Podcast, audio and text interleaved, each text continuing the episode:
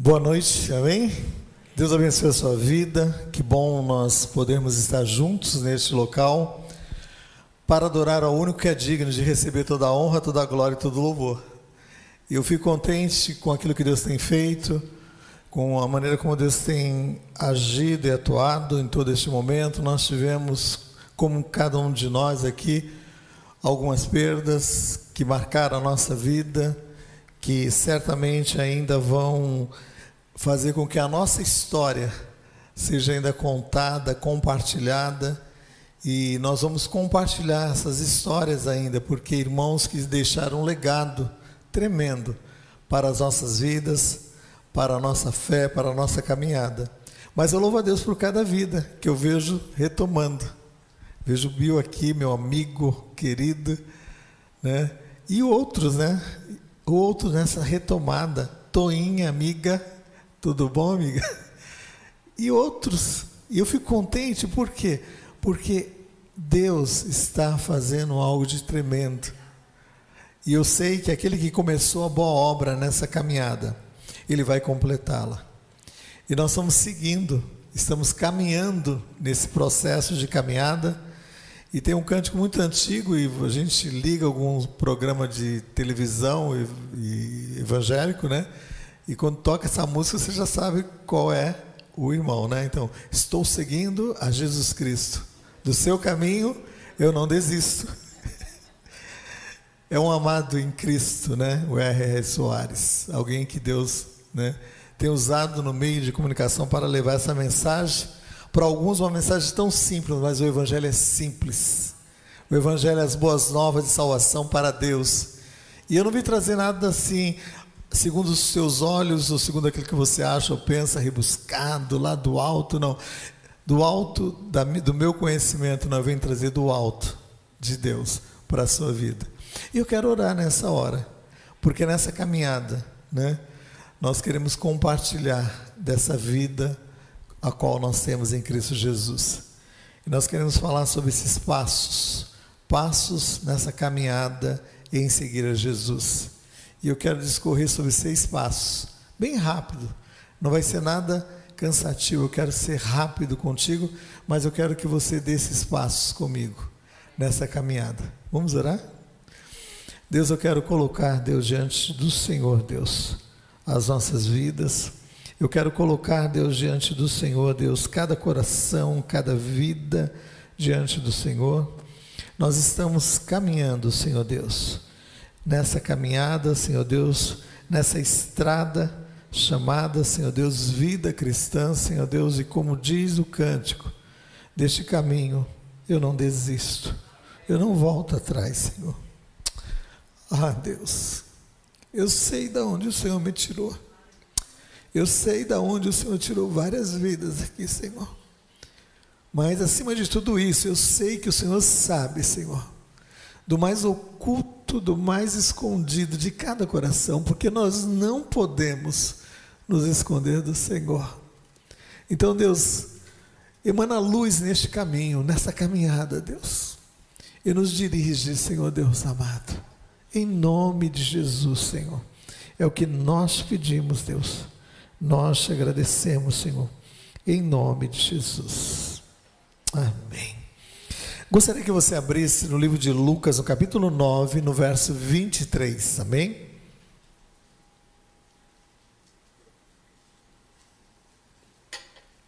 Evangelho segundo Lucas, capítulo 9, no verso 23. Diz assim: Todos acharam?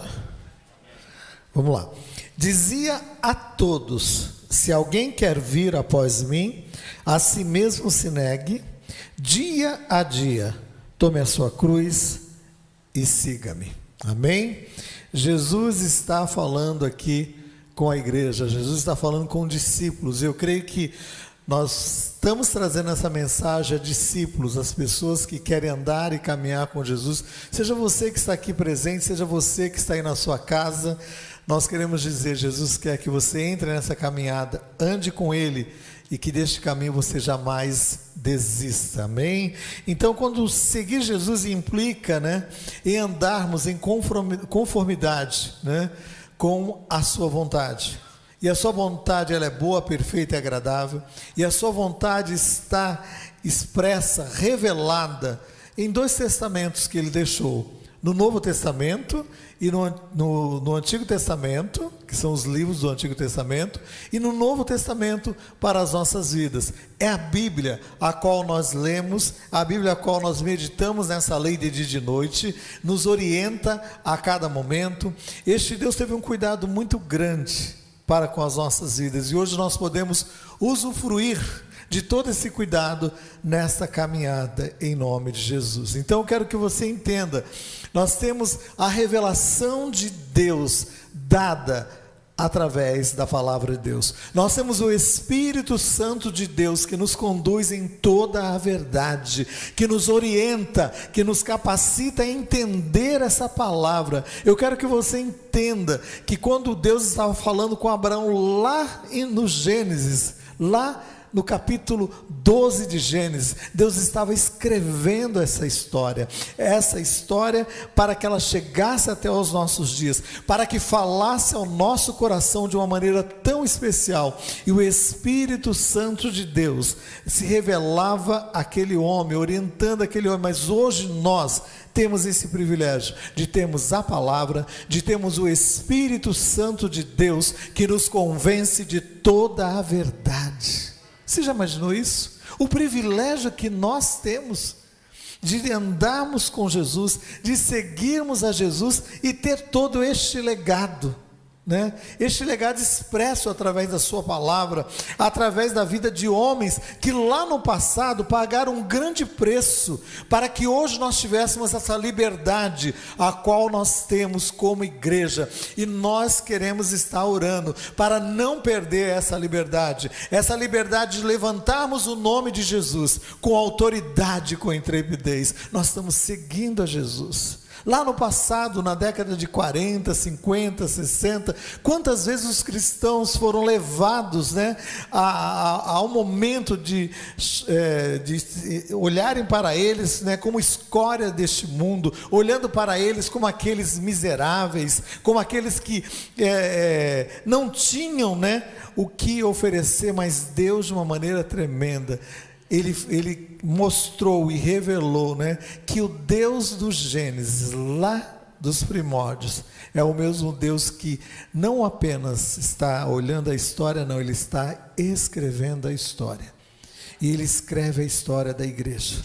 E tem escrito a história da, da, da nossa igreja, da igreja cristã, de uma maneira tão presente nos dias atuais. E nós estamos seguindo a Jesus, nós estamos compartilhando é, desse, dessa caminhada tremenda. Outras pessoas sofreram lá no passado, para que hoje nós pudéssemos é, usufruir dos benefícios, dos benefícios que nós, temos através dessa revelação tremenda. Então, quando eu falo de seguir a Jesus e quando eu falo de, de apresentar esses seis passos, eu quero dizer para você que a vida cristã é uma caminhada. Você não pode estar estático, você não pode estar parado, né? Estagnado, né? Porque tudo que, que torna estagnado ou parado, uma água estagnada parada, ela vai se tornar uma água contaminada.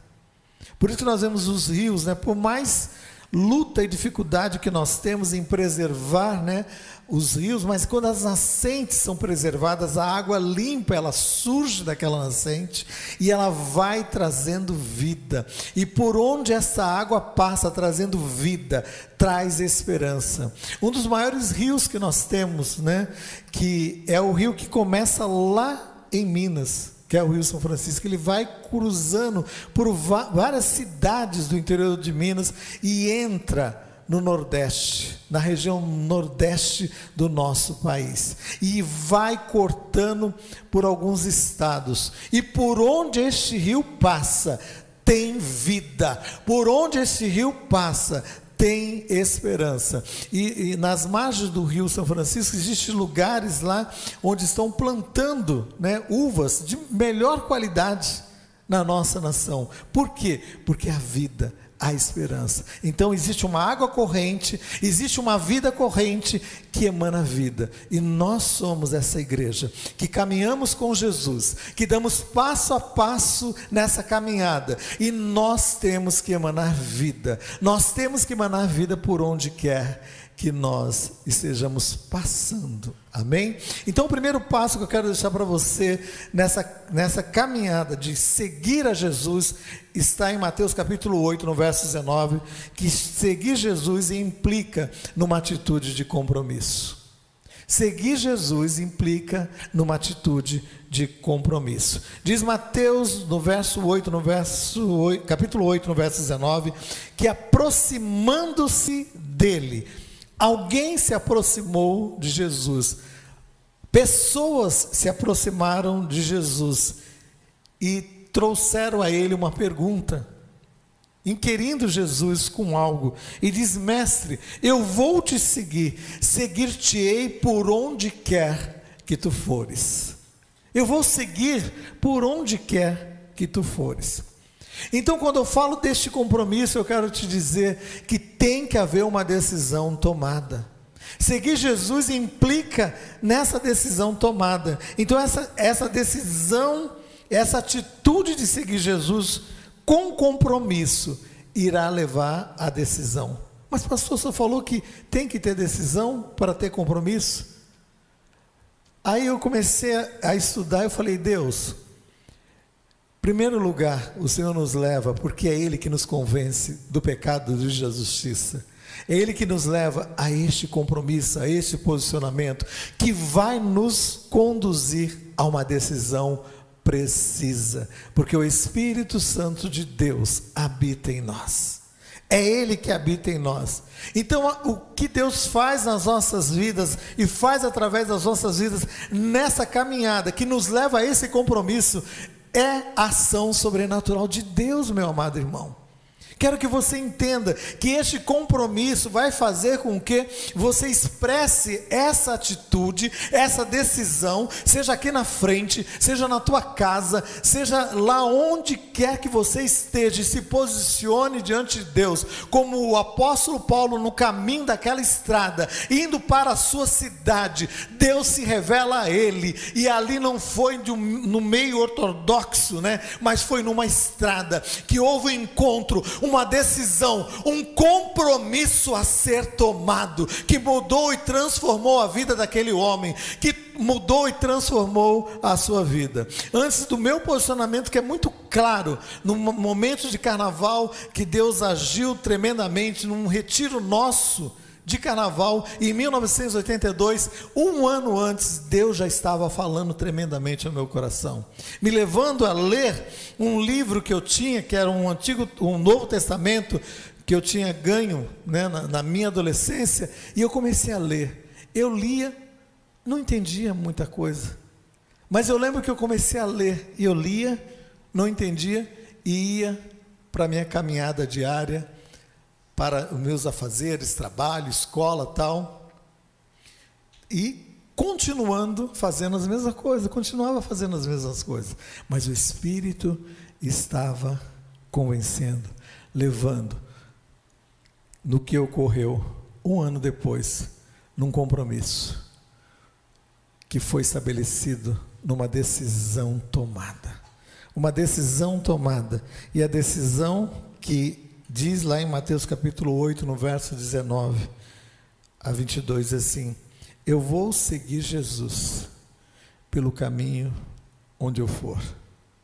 Então eu quero que você tenha isso no seu coração, que este primeiro passo é fundamental em todo esse processo, é seguir Jesus pelo caminho por onde você estiver andando, com, é, compartilhando do teu viver diário. Amém? O segundo passo nessa caminhada está lá em Mateus, no capítulo 4, no verso 19 e 20. Mostra-nos que seguir Jesus implica em apresentar as nossas habilidades e destrezas. Amém? Seguir Jesus implica em apresentarmos as nossas habilidades e as nossas destrezas. Lá em Mateus, no capítulo 4, no verso 19 e 20, Jesus se dirige aos discípulos, aqueles que ele estava orientando nessa caminhada, ele diz assim: Vinde após mim, né? E eu vos farei pescadores de homens. Então, o que, que eles fizeram? Eles deixaram tudo, deixaram as redes e o seguiram. Então Deus começou a falar comigo quando estava estudando a respeito daquilo que eu estaria ministrando nessa noite. Deus falou assim: eles deixaram as redes. O que seriam essas redes nessa caminhada, neste andar ali com o Mestre? Fala das habilidades que eles possuíam. Era uma comunidade, estava muito ligada àquela área que era a área de pesca. Então fala de habilidade, né? Da habilidade daqueles irmãos. E quando eu falo que Deus ele quer que nós entreguemos a nossa habilidade e a nossa destreza, né? O que é destreza? É a capacidade e a característica que qualifica uma pessoa hábil. É a característica ou qualidade que qualifica uma pessoa hábil que consegue realizar as suas funções com perícia, aptidão, agilidade e rapidez. Isso é destreza.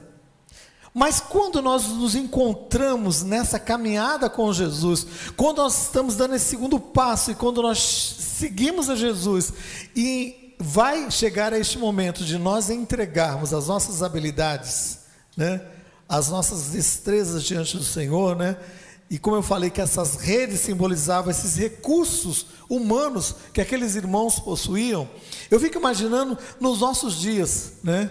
Vamos tirar a cultura, né?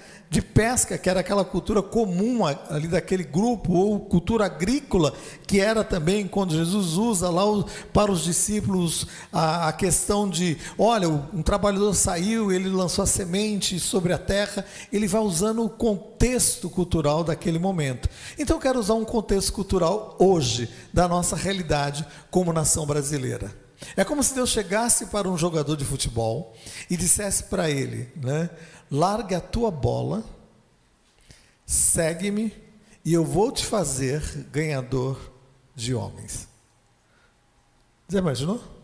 É mais ou menos isso, é como se Deus pegasse hoje, dentro da nossa realidade, o jogador com as suas habilidades, a sua destreza, né? E a bola, né? Eu confesso que eu não tenho uma relação muito boa com isso, porque, né? A gente tentava jogar e eu era perna de pau. Ainda bem que tinha irmãos, tinha amigos, né, que jogavam bem. Então, esses irmãos é que conduziam lá o jogo e a, e a história, né, senão eu se tornaria o, o próximo, né, Robinho, o próximo, mas eu optei por uma outra área, brincadeira, não, não ouvi isso, né? Mas eu louvo a Deus por isso, né? Então hoje, que Deus, que Deus faz? Deus fizesse hoje nos nossos dias, larga a tua bola, vem e segue, porque eu vou fazer você ganhador de homens, né?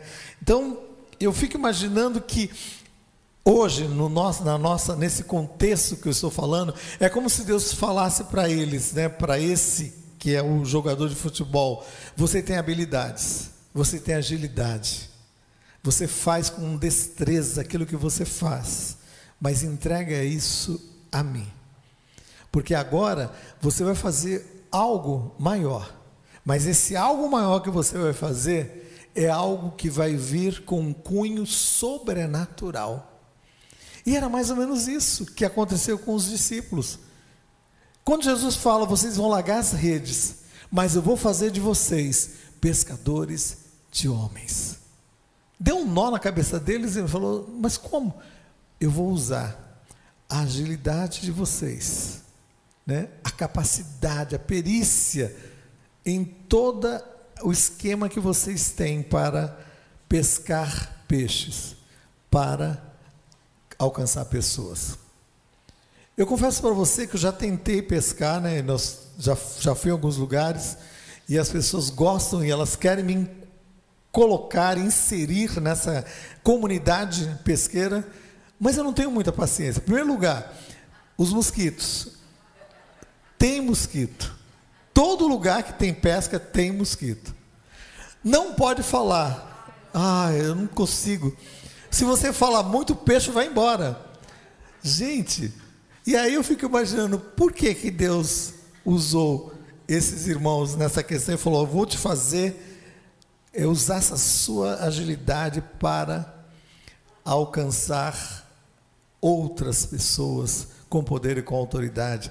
Jesus estava falando dessas características que eles conviviam diariamente, eles estariam é, tendo obstáculos pequenos, como um mosquito, como eu falei, mas esses homens, eles iam para alto mar. E aqui na Baixada Santista nós temos um local que é próximo aqui no, no, de nós, né? Que é a região de Itanhaém. Diz que tem uma entrada ali, uma boca, uma entrada né, do mar, onde eles saem com os barcos para a pesca, e ali tem uma corrente muito forte no mar. Então, eu fico imaginando que quando está um tempo muito alterado, para sair da, da, na, daquele local, daquele braço ali de mar, para ir para o alto mar, não é fácil, mas quando eles vencem aquele momento, eles vão adiante, existem outros obstáculos ainda a serem enfrentados. Então, de um mosquitinho tão pequeno, que eu fujo do mosquito, né, até altas tempestades, altos obstáculos. Porque caminhada com Cristo, seguir a Jesus, vai nos levar a enfrentar esses obstáculos. Mas certamente Deus vai usar as tuas habilidades vai usar as tuas destrezas com, não, mas de uma maneira tal, que não vai ser a glória sua, mas a glória do Senhor, o Deus que opera sobre a sua vida e através da sua vida, com destreza, usando as suas aptidões, usando a tua graça, né, para que associado à graça, à infinita graça de Deus, essa caminhada possa ser é uma caminhada frutífera, onde você possa prosseguir nesse segundo passo, indo agora para o terceiro passo, que é seguir Jesus, né? O terceiro passo implica em quê? Em renúncia, implica em entrega, implica em sacrifício. Seguir Jesus implica nesses pontos renúncia, entrega e sacrifício. Mateus 16, 24. Mateus 16, 24 diz assim: Se alguém quiser vir após mim, negue-se a si mesmo, tome a sua cruz e me siga. Como é difícil trabalhar com o ser humano. Como é difícil trabalhar, né? Lidar com o ser humano. Primeiro lugar, o primeiro ser humano difícil a ser lidado é você, sou eu para lidar com a gente. Já imaginou se a gente pudesse sair um dia de férias e falar assim: eu vou deixar o João Carlos no canto e vou sair de férias porque eu não aguento o João Carlos.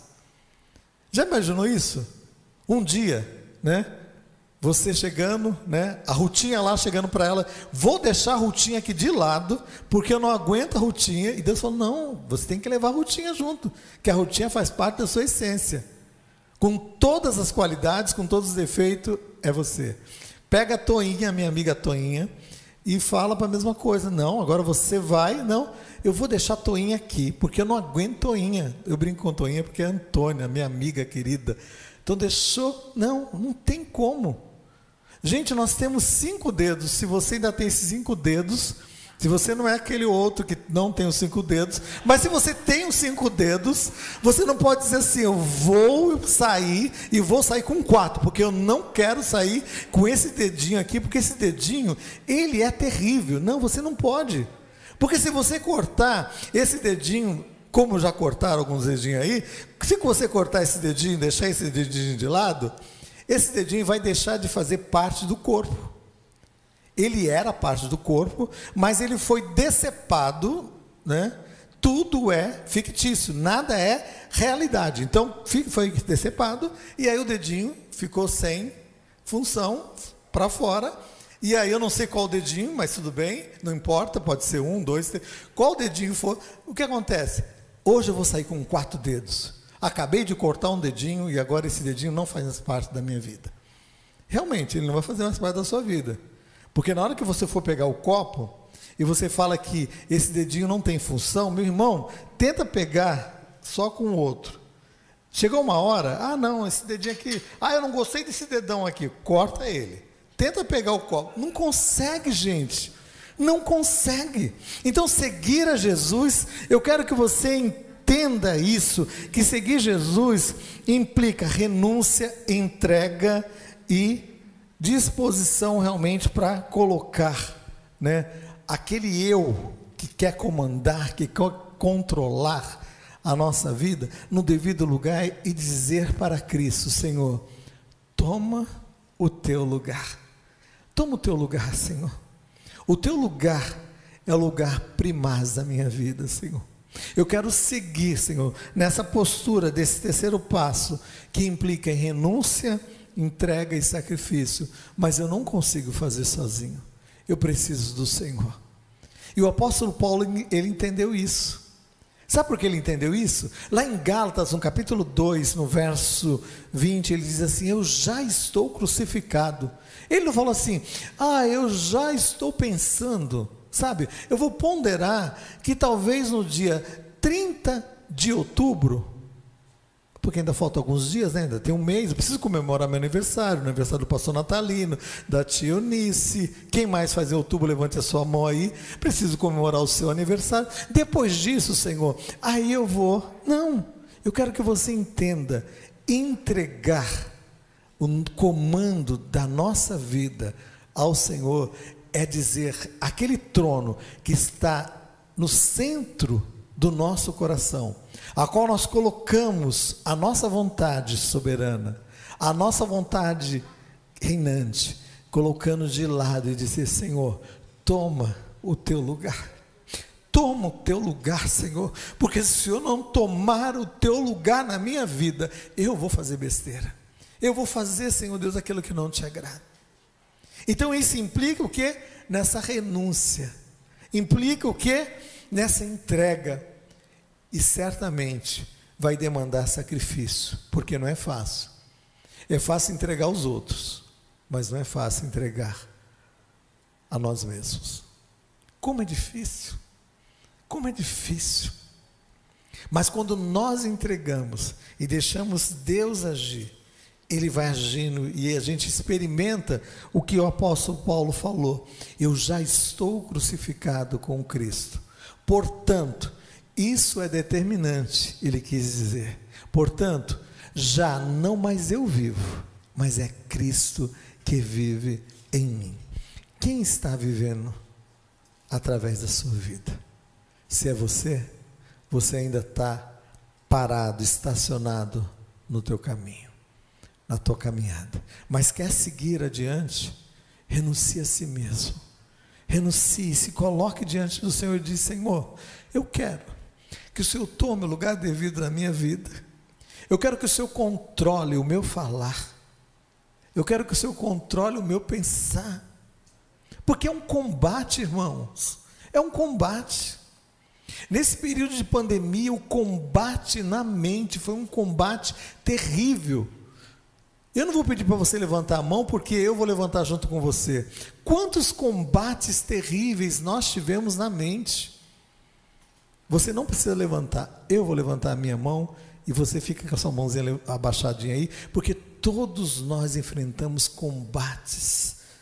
De você tentar dormir muitas vezes e o combate na tua mente morreu fulano, você vai morrer, você vai morrer. Falei, em nome de Jesus, Senhor, o dia que o Senhor quiser me levar, o Senhor tem toda a autoridade, porque o Senhor é o autor da vida. O Senhor manda e conta os meus dias, todos os meus dias diante do Senhor. Então não é pandemia que vai me levar, quem vai levar é o Senhor. Então a gente tem que ter essa certeza, meu amado irmão que Deus, Ele está neste combate, mas Ele quer reinar, Ele quer comandar de uma maneira suprema a nossa vida. Então eu quero dizer, né, para você que nós temos que prosseguir nessa caminhada. Então existe um quarto passo a ser seguido, um quarto passo em seguir a Jesus. E esse quarto passo em seguir Jesus implica num testemunho diferenciado. Nós temos que ter um testemunho diferenciado. Nós temos que ter um testemunho que é, glorifique a Deus e mostre Deus nas nossas vidas. Cristo em nós, a esperança da glória. O livro de Malaquias, que é o último livro do Antigo Testamento. E você imagina que no último livro do Antigo Testamento, Deus não falou para ninguém, mas Deus deu a revelação a Malaquias. E durante 400 e, entre 400 a 430 anos, houve o que nós chamamos de um silêncio profético, porque este período ficou como um vácuo até que Deus traz a revelação que começa lá no Novo Testamento. Você imaginou isso? Que Deus traz essa palavra a Malaquias, sofreu oposição, foi morto porque seguia, servia o Senhor de uma maneira tremenda, e lá em Malaquias 3,18 diz assim: Então se verá outra vez a diferença daquele que serve a Deus e daquele que não serve. Então, Malaquias estava dizendo, gente, existiu sempre, desde o começo, desde os primórdios da criação, desde os Gênesis, quando Deus estabeleceu a oferta de Abel e a oferta de Caim, a diferença do que serve e não serve a Deus. Se existiu lá no começo, continuou a existir durante a história e continua a existir nos nossos dias. Existe diferença naquele que serve a Deus, meu amado irmão. Eu quero que as pessoas vejam isso nas nossas vidas sem precisarmos fazer alarde, mas que eles possam ver nas nossas vidas, meu amado irmão, e que essa diferença, nós estamos caminhando para um tempo onde a diferença será crucial entre servir a Cristo e servir o anticristo. Aí você falou, pastor, o pastor está muito apocalíptico. Meu irmão, não estou apocalíptico.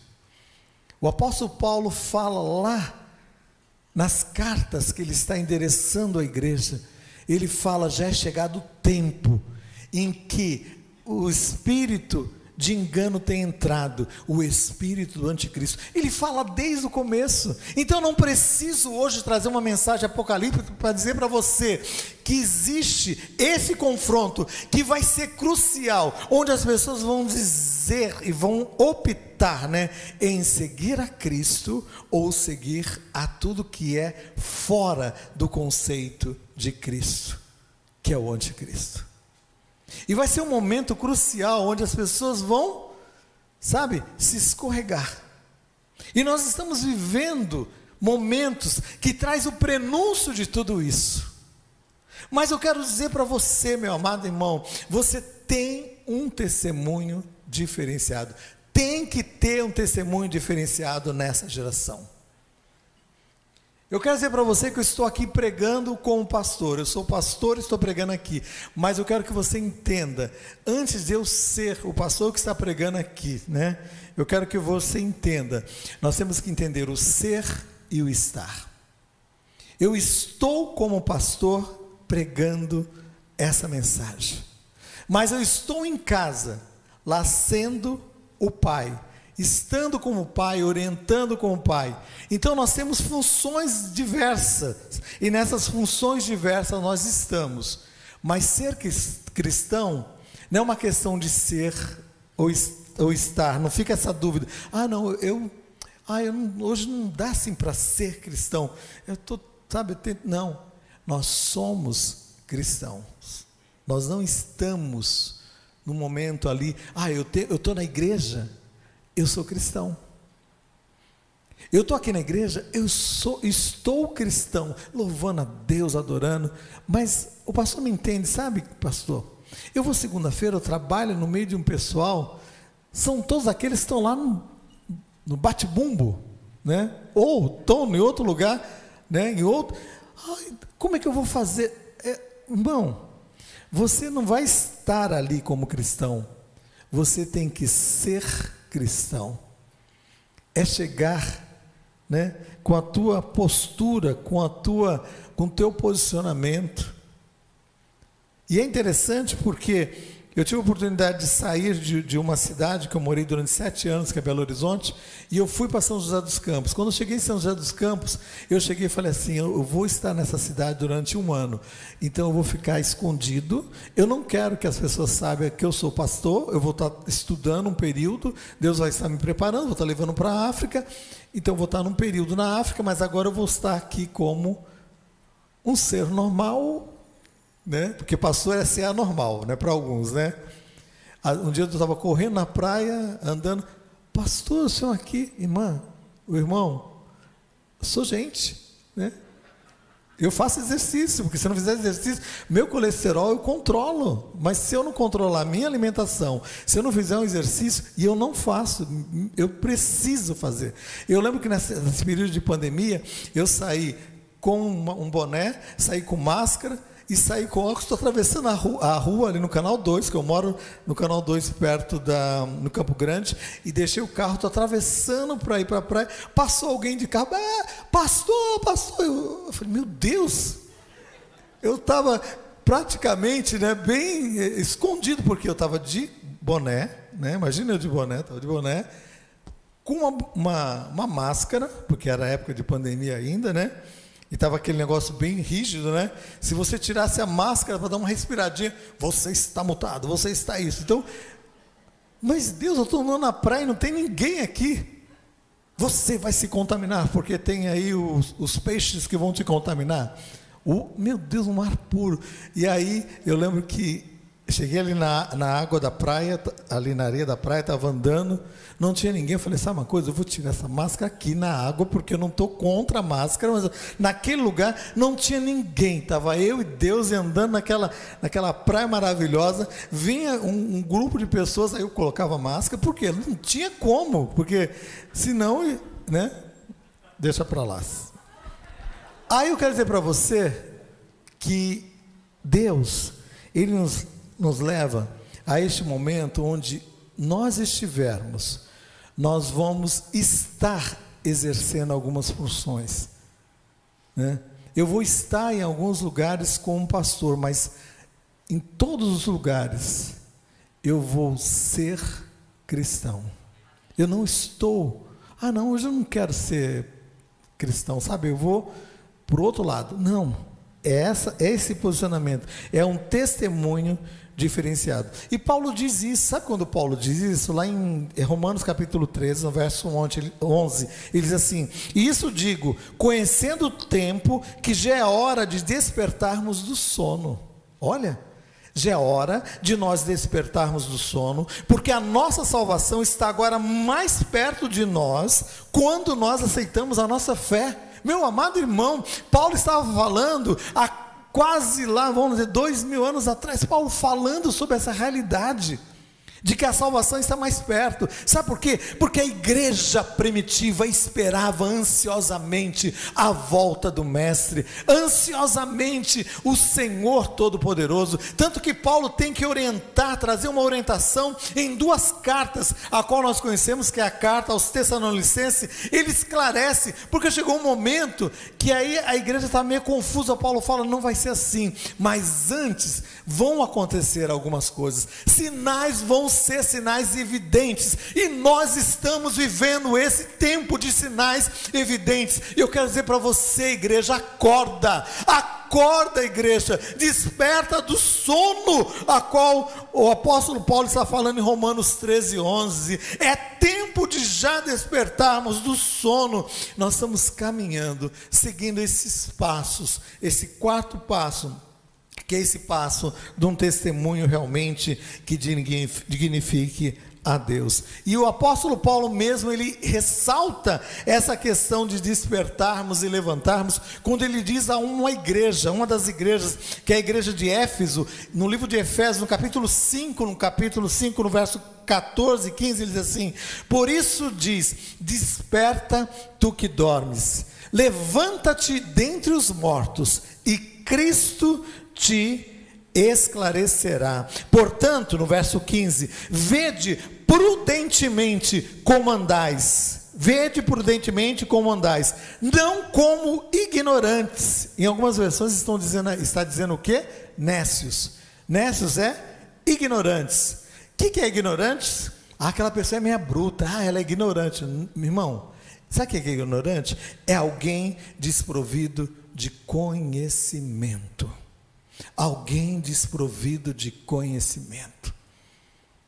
Então ele está dizendo: olha, é tempo de nós levantarmos e não andarmos como alguém desprovido de conhecimento, mas nós devemos ser sábios. Devemos ser sábios, ele está falando sobre essa, essa vida em viver em sabedoria, à luz da palavra de Deus. Por isso que eu falei para você, nós temos nessa caminhada um rumo a seguir e nós temos um manual de instrução. E este manual está dividido em dois testamentos: no Antigo Testamento ou no Novo Testamento, a Bíblia Sagrada. Estou seguindo a Jesus Cristo do seu caminho, eu não desisto, atrás não volto não volto, não. Eu vou prosseguir em frente. Então, nesse quarto, quarto passo, nós temos que entender isso, né? Que é tempo de que aquele que segue a Jesus tem que ter esse testemunho diferenciado, um testemunho condiz, condizente com a orientação que o mestre deixou. Então, vai no manual, o mestre deixou referências, orientações. Então, quantas pessoas estão dentro da nossa das nossas igrejas? Não é aqui dentro, eu estou falando nossas igrejas, eu sem citar nome de igrejas, né? Nossas igrejas, as igrejas de Cristo, amargurados, tristes, né? Pessoas que estão dentro das nossas igrejas, estão precisando de libertação, precisando, meu amado, de liberação de perdão. A falta de perdão dentro, né?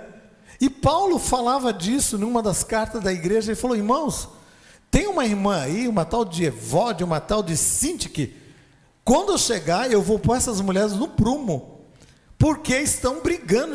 Aí você fala: ai meu Deus, a minha igreja não é perfeita. Eu vou para a igreja evangélica perfeita até Jesus voltar. Meu irmão, a hora que você entrar nessa igreja, você destrói essa igreja e você torna essa igreja imperfeita. Mas Jesus está preparando a igreja que Ele está preparando, sem ruga, sem mácula, uma igreja que está caminhando nessa caminhada, nesses passos. Que você não esteja estagnado, mas esteja caminhando, andando, andando. Atrás não volte não volte, não, amém? Então, dentro das nossas igrejas, tem também caloteiros. Meu amado irmão, não estou falando aqui da igreja, porque graças a Deus nessa não tem. Mas na sua igreja aí tem. Não, meu irmão, estou falando da sua igreja, estou falando dessa igreja. Quantos irmãos sem caráter dentro da igreja? Meu Deus, eu fico imaginando esse testemunho que deveria ser um testemunho diferenciado, é um testemunho que envergonha. Que envergonha, meu amado irmãos. Irmãos dando mau testemunho dentro da igreja. Aí eu fico pensando, né? Que aí o, o apóstolo Paulo vai orientando esses irmãos e nós queremos aqui orientar você como igreja e orientar você que está nos ouvindo aí, através desse, dessa live, através dessas páginas da, da, seja do Face, seja do YouTube. Eu quero dizer para você: venha para a igreja, venha para a igreja. Não venha não procura uma igreja perfeita, procura uma igreja em Cristo que prega a palavra e nós estamos aqui para pregar a palavra e dizer para você: Deus muda, Deus transforma, Deus pode mudar e transformar você e a mim, à medida que nós nos posicionamos diante dele. E aí é interessante, porque dentro da igreja também tem fofoqueiro. Mas dentro da igreja também tem um associado ao fofoqueiro, que é os cuviteiros. Aí eu fui ver o que é cuviteiro. Não, quando eu fui ver o que era cuviteiros, estava lá cuviteiras, como se fosse só mulher aqui fazia a propaganda indevida. É, eu coloquei no geral, cuviteiros, colocando ser genérico, seja homem ou mulher. Então, o que, que é cuviteiro? É aquela pessoa que ouve a fofoca e apoia e concorda com a fofoca, ou seja, ela não começa a história, ela apenas incrementa. Sabe o que é incrementar? Aquela pessoa, você ouviu, fulano fez isso, isso, isso. Mas eu acho, eu acho que ele já fez isso, isso, isso. Ele dá uma pimentada, dá uma acrescentada. E aí eu peguei, e por muito tempo a gente falou e a gente ficava chateado com alguns irmãos que lançavam algumas coisas no Face, e eu falei, ah, esse Face é muito fofoqueiro. Aí Deus falou comigo, Face não é fofoqueiro. Sabe por que o Face não é fofoqueiro? Porque quando eu posto alguma coisa lá, eu já postei muita coisa, muitas coisas no Face, você já conheceu lá o meu netinho, a minha filha, muitas coisas eu posto no Face. Eu posso, eu posto, e à medida que eu posto, e à medida que você posta, se torna domínio público, então todo mundo está ciente. Se todo mundo está ciente, alguém compartilhou, não é fofoca. Eu quero dizer para você, você se expôs. Então, tenha cuidado com aquilo que você expõe no Face. Tenha cuidado. Ah, não quero falar o nome da rede social. Tenha cuidado com aquilo que você põe no, né, no rosto. Vamos lá. Ou no is. Não vou falar. Por quê? Porque são as redes sociais que a gente usa, a gente não pode denegrir, porque essas redes sociais são bênção. O Face é bênção, o Instagram é bênção, e use ele como bênção para divulgar como nós estamos divulgando a mensagem. A mensagem da cruz está chegando em lugares tão longínquos. Estão chegando em países lá na Ásia, estão chegando em países na África. Já tivemos oportunidade de entrevistar nas nossas lives de missões pessoas lá na África, lá em Moçambique. Já entrevistamos pessoas lá no sul da Ásia, em países fechados. Já entrevistamos pessoas lá na Europa. Já entrevistamos pessoas em região no Oriente Médio. Por quê? Porque esse instrumento é bênção. Mas quando a pessoa lança alguma coisa, aí o que acontece? Aí a pessoa fala: Ah, Fulano falou isso porque me viu com postando alguma coisa e passou para fulano. Passou o que você passou, simplesmente, né? Então isso não é coviteiro. Coviteiro, que eu quero dizer para você assim, ele olha, olha aquela coisa e fala assim: "Não, mas eu acho que aquela foto naquela mesa ali acho que tinha alguma coisa, vamos ver, vamos puxar ali naquela mesa. Tem alguma coisa? Ah, não viu nada. Eu acho que tem. Tem alguma coisa. Aí monta uma história e montando essa história, então eu quero dizer para você, meu amado irmão, não é você. Vou, vou falar para o pessoal daqui da, da Câmara, porque eu dizendo você, você, irmão, que é coviteiro, fofoqueiro, porque esses daqui não são. Muda de vida, transforma a tua vida. Você está nessa caminhada com Cristo? Caminhe com Cristo. Caminhe com Cristo. Então, esse é o quarto passo, e a gente parte para o quinto passo, que é seguir Jesus. Vai redundar em quê? Em uma libertação. As pessoas são libertas quando encontram com Jesus. E Jesus liberta o fofoqueiro, o coviteiro, o caloteiro. Jesus traz aquele que está preso ali, porque quando Jesus estava na, na, cruz do Calvário, tinha dois bandidos do lado dele, um de um lado, outro do outro. E aí o outro falou assim: Ah, se você é Deus, nos liberta aqui, porque a gente quer curtir a vida doidado, curtir a vida doidado. E Jesus falou: Não, e ficou na dele, não respondeu nada. O outro, que estava do outro lado, falou assim: cala tua boca, porque a gente está pagando por aquilo que a gente fez. Mas esse homem que está no, na cruz do meio, ele é justo, ele não merece passar por isso. E esse olha para Jesus, ele não pôde fazer, ele não teve tempo de fazer classe de novos membros, de fazer essa profissão de fé, de passar pelas águas do batismo, de fazer o curso teológico top da época, Jesus falou assim: hoje você vai estar comigo no paraíso. Porque ele chegou e disse para Jesus: Jesus, lembra-te de mim quando tu entrares no teu reino. Eu sei que eu estou aqui porque eu sou um pecador. Eu merecia essa situação. E Jesus falou: Filho, você reconheceu. Eu quero dizer para você: eu tomei o teu lugar. E foi isso que Jesus fez conosco. Quando nós caminhamos nessa caminhada com Cristo, era nós que deveríamos estar naquela cruz. Mas ele falou, João Carlos, desce, eu vou tomar o teu lugar. Lúcio, desce, Eu vou tomar o teu lugar. Carlos desce, Patrícia desce, eu vou tomar o teu lugar.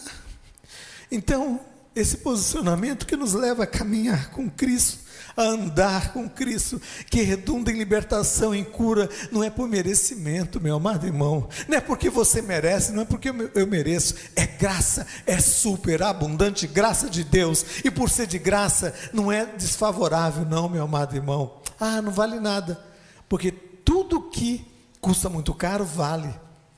Não, custou um alto preço.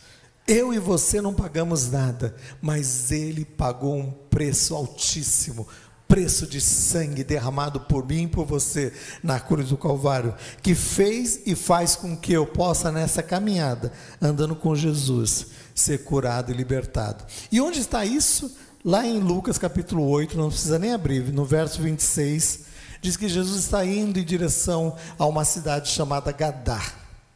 E lá ele atravessa o lago, tudo calmo, tudo tranquilo, numa viagem de cruzeiro, os irmãos, discípulos, tudo junto com Jesus ali, e de repente, eles, ao desembarcar do outro lado, mas você já viu a história, desse contexto dessa história? Jesus estava naquele barco, e o mar se torna revolto, sabe por quê? Porque onde há libertação do outro lado do mar, Existe um opositor da nossa alma. Existe o diabo, o adversário, que tenta se opor para matar, roubar e destruir. Mas quando ele tenta te impedir de atravessar o, o, a, o, mar ali, ou o lago de Genezaré, que era o lago, para ir do outro lado, é porque Jesus falou: olha, as circunstâncias não é o fim, não. As circunstâncias é apenas um, um agir para levar até o fim o propósito final. E o propósito de Jesus era alcançar um homem que estava opresso do outro lado. E quando ele chega do outro lado, diz a palavra de Deus que rumaram para a terra dos Gadarenos, onde eu desembarcava, eu encontro um homem possesso de demônios que muito tempo não se vestia. Já imaginou isso? Existe uma onda na nossa atualidade do naturismo. Ah, eu vou, ninguém importa, né? Não. É você que está vendo maldade. Eu vou vir aqui pelado para pregar aqui nessa igreja. Eu quero ver você dizer, ah, o pastor é naturista. Não, você vai ficar escandalizado. Sabe por quê? Porque eu tenho que vir com roupa decentemente. Né? Não, o pastor está sendo extremista, então eu vou vir. Né? Não vou falar de novo. eu vou vir né, desprovido dessa roupa vamos dar uma mudada, para você, não, por quê?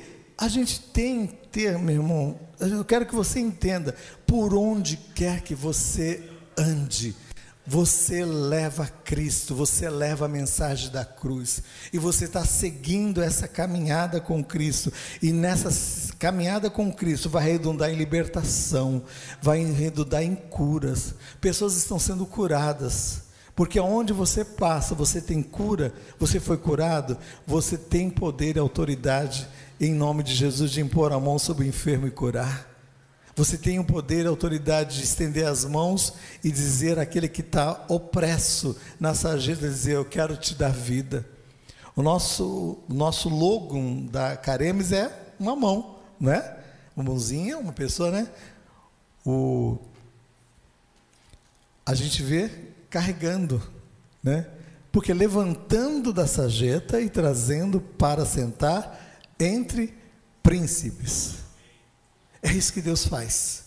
Deus faz com que a vida com Cristo seja uma vida nova. E foi isso que aconteceu. Aquele homem foi liberto, foi curado, foi transformado.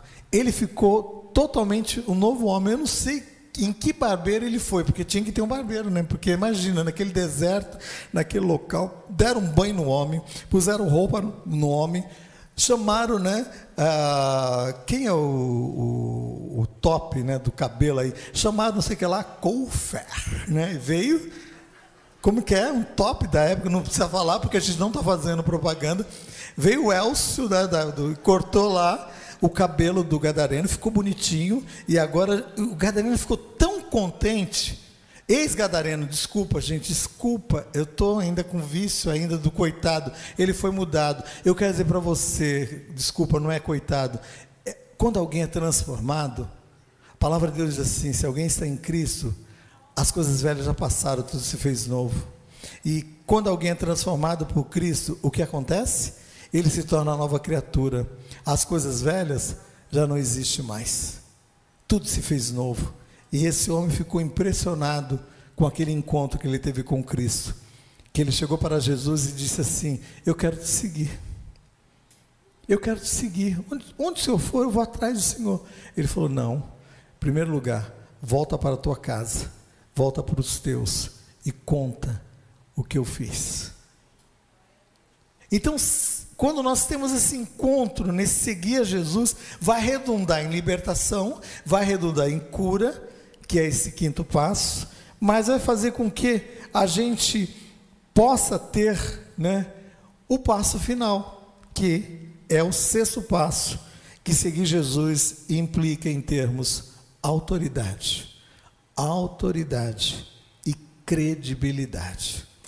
Lá em Mateus, no capítulo 28, no verso 18 a 20, diz assim: Toda autoridade me foi dada nos céus e na terra. Portanto, ide, fazei discípulos de todas as nações, batizando-os em nome do Pai, do Filho, do Espírito Santo, ensinando-os a guardar todas as coisas que eu vos tenho ensinado. E eis que estou convosco todos os dias, até a consumação do século, né? Então Jesus fala sobre este posicionamento. Esse posicionamento que dá a nós, ou expressa sobre as nossas vidas essa autoridade e essa credibilidade. Por quê? Porque ele, ele fala do discipulado, ele fala assim: e de fazer discípulos. E quando fala em discipulado, fala em tratamento. Fala em gastar um tempo, seja em oração, em, é, em orientação, em correção, e aí ele vai, ó, fazer discípulo de todas as nações, e aí você vai batizar, e quando você vai batizar aquela pessoa, é uma nova criatura. As coisas velhas já passaram, tudo se fez novo, e aí, meu irmão, ele não vai pecar mais, ele não vai fazer mais nada de errado, se fosse assim, Deus ia fazer assim: fala uma coisa, vamos batizar, e o dia que você for batizado, para que não aconteça mais nada de errado, eu vou levar você para o céu, eu vou promover você para o céu. Já imaginou? Hoje nós temos um batismo, os irmãos que foram batizados, logo em seguida serão recebidos na mansão celestial. Aí você fala: ai meu Deus, sabe por quê? É mais ou menos isso. Mas aí a gente fica pensando, sabe por quê? Porque a gente fala, não, a gente se permite algumas coisas que entre e que não dê a credibilidade devida. Jesus nos deu autoridade, Jesus falou assim: toda autoridade me foi dada nos céus e na terra, portanto, eu delego a vocês essa autoridade. Eu delego a vocês, como igreja, essa autoridade, e nesta noite Deus está delegando sobre a sua vida, sobre a minha vida, como igreja, essa autoridade, que com autoridade e credibilidade, levar nesse sexto passo, levando Jesus a outro com autoridade, formando discípulos, orientando, orando e vendo algo acontecer de uma maneira tremenda. O seguir Jesus nos dá essa autoridade de levarmos essa mensagem a outros. Ele dará autoridade para nós formarmos discípulos. Então tenha isso, Deus, quem é o meu discípulo mais próximo? Eu tenho filhos e eu tenho trabalhado com a vida deles. E quando a minha filha casou, eu falei, Deus, agora ela tem um sacerdote, o marido dela, então eu vou delegar. Mas vira e mexe, são cinco, seis para seis anos que ela é casada, e mesmo assim a gente orienta, a gente compartilha algumas coisas, a gente ora. Tem o meu filho, só sobrou um agora, você já sabe quem é. Tem um outro filho, né? E aí esse a gente orienta, está em casa, está debaixo do nosso teto, a gente vai. Mas eu não tenho dificuldades? Eu não tenho lutas? Tenho. Tem dias que eu levanto chateado? Tem. Tem dias que você levanta chateado? Tem. Tem dia que você levanta meio sem vontade né, de prosseguir? Tem. Mas eu quero dizer para você, esquecendo das coisas que para trás ficam, eu prossigo para o alvo. não é mensagem de autoajuda, de autoconsolo de maneira alguma. É mensagem de vida, é mensagem da cruz para as nossas vidas. Então, os discípulos, nós vamos formar discípulos. E quando nós formamos discípulos, eles vão levar a sério essa autoridade recebida. E eles vão exercer essa autoridade recebida com credibilidade em outros, em outros. Eu te convido nessa noite a seguir Jesus, a seguir mais e mais Jesus, a andarmos com Jesus. Eu discorri sobre seis passos, mas existem tantos outros passos. Mas isso implica em algo novo, porque se alguém está em Cristo, é nova criatura. A cada momento, Deus quer exercer algo novo sobre as nossas vidas. Graças a Deus que existem alguns pensamentos meus e alguns combates meus que só eu conheço e Deus conhece. Porque eu já matei tanta gente no meu pensamento. Eu já quis esganar tanta gente no meu pensamento. Ainda bem que eu não falei para ninguém. Porque no outro dia Deus falou assim: eu preciso mudar, eu preciso transformar, e Deus me quebra. E quantas vezes Deus já me levou, como diz lá, na casa do oleiro. E ele fala: o vaso está rachado. Eu vou fazer de novo. Eu vou fazer conforme o meu querer. Eu quero dizer para você que eu estou em aprendizado. Eu estou andando, eu estou caminhando. Eu estou tentando, passo a passo, dar esses passos. Já vi muitas pessoas sendo curadas, libertas e transformadas pela ação sobrenatural de Deus. Essa semana eu atendi uma senhora por telefone lá de Belo Horizonte, onde eu pastorei a igreja lá. E essa senhora compartilhando aquilo que Deus fez na vida dela, aquilo que Deus operou na vida dela, e contou dos filhos de alguns que são cinco, de três que já se converteram, já se posicionaram, e um deles que a gente andou, caminhou com ele, e ele está num processo de volta. Parece que foi ontem. E aí eu pergunto, e, ele, quando eu estava desligando o telefone, nós ficamos 40 minutos no telefone com essa senhora. Quando eu estava desligando o telefone, ele chegou na casa dessa senhora. E quem conhece Belo Horizonte, lá no bairro Cachoeirinha, um bairro bem próximo ali da Lagoinha e tal. Aí ela pegou, aí ele está aqui, eu vou, aí ele quer falar com o senhor, tá bom. Aí eu falei com um rapaz, eu falei, Cara, quanto tempo a gente não se fala? E eu estou pensando que ontem, minha imagem é dele, de onde e tal. Quantos anos você tinha naquela época? Ele falou 17 anos. E quantos anos esse rapaz tem hoje? 42 anos. Então eu quero dizer para você que às vezes você age em uma situação, lá no passado, você influencia alguém para o bem, e você não sabe o que vai ocorrer lá na frente. Mas também quando nós influenciamos para o mal, nós não sabemos o que vai acontecer lá na frente. Mas eu quero dizer para você, cadeias estão sendo quebradas em nome de Jesus. Palavras de maldição estão sendo quebradas em nome de Jesus. Sobre a tua casa, sobre a tua família, é tempo de algo novo ocorrer, mas Deus nos dá esse legado expresso na sua palavra, nesses dois testamentos, antigo e novo na Bíblia Sagrada. Siga Jesus através desses seis passos. E eu quero orar com você. Você coloca a tua vida diante de Deus. E você que está aí na sua casa nos ouvindo, você que está aí ouvindo essa mensagem, Deus quer falar com você. Deus quer te orientar à luz da sua palavra. E eu quero que você se apresente diante de Deus agora.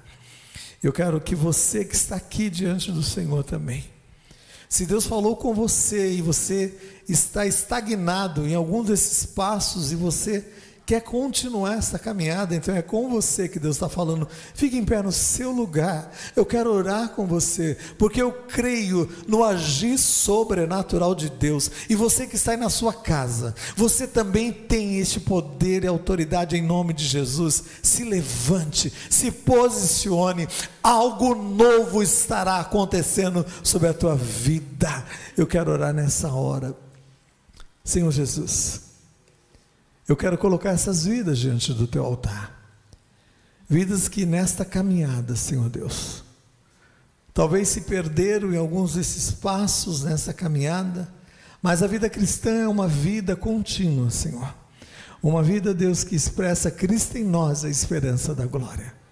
Por isso, Deus, em nome de Jesus, que toda resistência contrária, toda ação do inimigo, do inferno, que tem tentado vir sobre essa vida, nessa caminhada, para impedir de prosseguir, seja quebrado pelo poder e pela autoridade do nome de Jesus que seja estabelecido algo novo, um tempo novo, Senhor.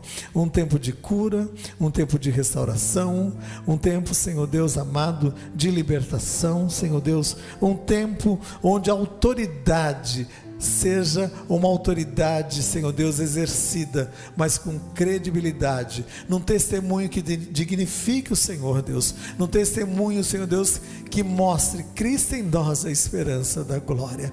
Senhor, eu quero colocar essas vidas diante do teu altar. Em nome de Jesus, Senhor. E você que está aí no seu lugar, eu gostaria que todos ficassem em pé. Eu gostaria de orar com você, que ouviu essa mensagem mas quer tomar um outro passo, o passo maior de aceitar Jesus como teu Senhor e Salvador e dizer: Senhor, toma o controle, toma o comando da minha vida, Senhor. Eu me perdi, Senhor Deus amado, por não conhecer o caminho que é o Senhor, o caminho, a verdade e a vida, o caminho que nos liga ao Pai. E eu quero orar com você. Eu quero apresentar você diante de Deus e você que está aí na sua casa, numa atitude, num posicionamento de fé. E eu quero te orientar a procurar uma igreja mais próxima da sua casa. Eu quero te orientar a ler a Bíblia Sagrada, porque de uma maneira tão especial, Deus falou comigo comigo durante aquele período, antes daquele momento tão crucial na minha vida. E Deus marca o um encontro contigo. Deus marca o um encontro contigo aí na sua casa e aqui com você em nome de Jesus. Eu quero orar. Se você quer nessa noite tomar essa decisão, esse posicionamento, você vai repetir uma oração comigo, tanto você aqui na igreja como você aí na sua casa, e você vai dizer: Senhor Jesus, eu nessa noite me posiciono diante do Senhor. Eu quero me colocar, Senhor Deus, diante do Senhor pedindo perdão. Perdão dos meus pecados, Senhor.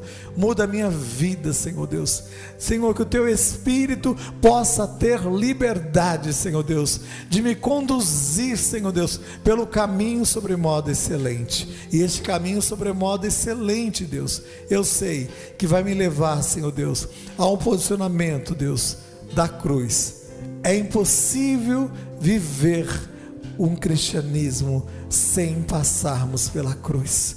Por isso, Deus, em nome de Jesus, eu quero te receber como meu Senhor e como meu Salvador, em nome de Jesus. Se você em casa, você fez essa oração, eu gostaria que você escrevesse: Eu orei, eu orei. Nós vamos entrar em contato com você, nós vamos dar uma mensagem para você. E você que está aqui presente, se você fez esse posicionamento, levante a sua mão. Eu fiz isso um dia. Eu falei: Deus, é comigo que o Senhor falou, é comigo. E aí não teve como fugir. E aí Deus me pegou, e Deus mudou e transformou minha vida.